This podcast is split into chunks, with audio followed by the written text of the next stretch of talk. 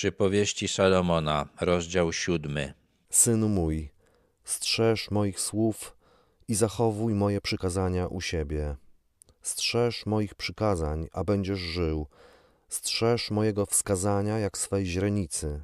Salomon w swojej księdze raz po raz powtarza właściwie te same nakazy. Za każdym razem zapewnia, że te nakazy są sposobem na utrzymanie życia i na to, żeby to życie było udane. Najwidoczniej wie, że ci, którzy te jego nakazy będą czytać, nie bardzo będą w to wierzyć. Za każdym razem wzywa też, żeby tych nakazów przestrzegać, bo wie, że ludzie nie będą tego robić. Wyrażenie, żeby strzec czegoś jak źrenicy oka, weszło do powszechnego użycia. Człowiekowi bardzo zależy na wzroku. Bóg stworzył nas tak, że oczy chronimy instynktownie. Nie musimy nawet myśleć o tym.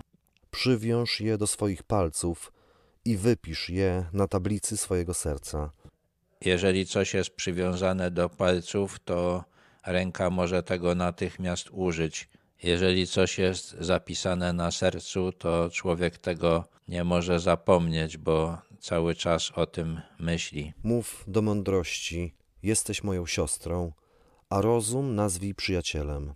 Rodzeństwo spędza ze sobą dużo czasu i dobrze się zna. Podobnie przyjaciele. W obu tych związkach ludziom zależy na tym, aby się dobrze znać. Podobnie jest z mądrością. Poznanie jej wymaga czasu i wysiłku. aby cię ustrzegły przed cudzą żoną, przed obcą, która mówi słodkie słowa. Człowiek, który słyszy miłe słowa od pociągającej kobiety, może przestać myśleć o zasadach. Dlatego Salomon tak wzywa, aby te zasady, które podaje, wziąć sobie do serca, żeby zaznajomić się z nimi. Taka pokusa jest próbą, czy rzeczywiście jesteśmy w bliskim związku z mądrością.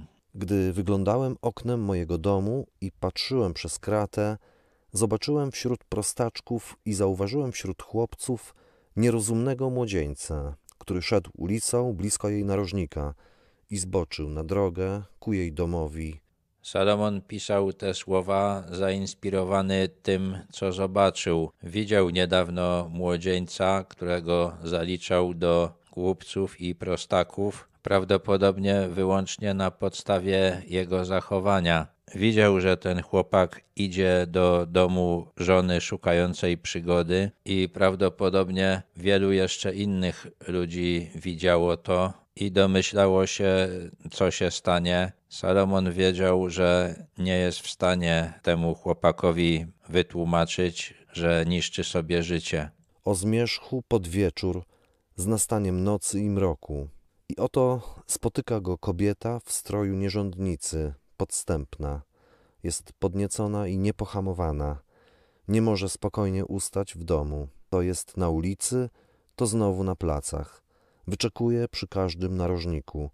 Nocą takie pokusy są szczególnie silne. Mężczyźni szukają wtedy łatwych kobiet, one o tym wiedzą, też chcą zaspokoić swoje żądze i dają ku temu sposobność. Ubierają się tak, żeby nie było wątpliwości, że o to właśnie im chodzi. Obejmuje go i całuje. Z zuchwałą twarzą mówi do niego: Miałam złożyć ofiarę dziękczynną. Dzisiaj spełniłam swoje śluby, dlatego wyszłam, aby cię spotkać. Gorliwie cię szukałam i znalazłam. Ta kobieta cudzołóstwu daje oprawę religijną. Okazją jest jakieś spełnienie ślubów i z którą związana jest jakaś ofiara i uczta. Religijne praktyki wcale nie powstrzymują złych skłonności.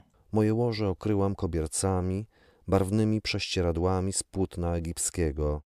Moje posłanie skropiłam mirrą, aloesem i cynamonem. Choć upoimy się miłością aż do rana, użyjemy pieszczot dosyta. Seks jest przyjemny i dość łatwo przestać myśleć o tym, czy ta przyjemność została osiągnięta w godziwy sposób. Gdyż męża nie ma w domu, udał się w podróż daleką. Wziął z sobą kiesę z pieniędzmi.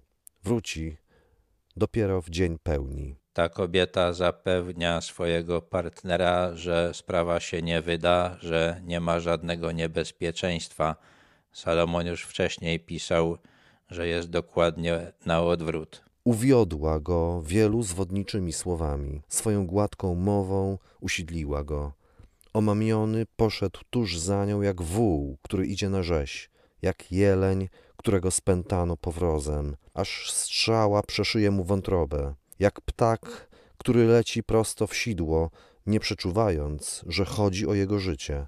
Rzeźnik bez trudu zabija woła, myśliwy nie ma problemu z upolowaniem jelenia czy złapaniem ptaka. Jest to dosyć proste, jeżeli się człowiek tego nauczył. Doprowadzenie człowieka do tego, żeby zniszczył sobie życie, też nie jest trudne. Kiedy to robimy, najczęściej nie zdajemy sobie nawet z tego sprawy. Podobnie jak te zwierzęta, o których pisał Salomon, nie zdają sobie sprawy, że za chwilę zginą.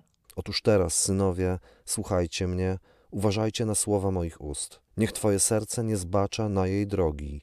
Nie błądź jej ścieżkami, gdyż wiele ofiar doprowadziła do upadku. I liczni są ci, których zamordowała.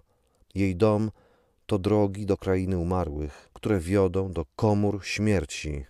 Salomon już wcześniej pisał, że cudzołożnika na pewno dotknie nienawiść zdradzonego męża i że straci szacunek u ludzi i kolejny raz e, wzywa do tego, żeby unikać łatwych kobiet.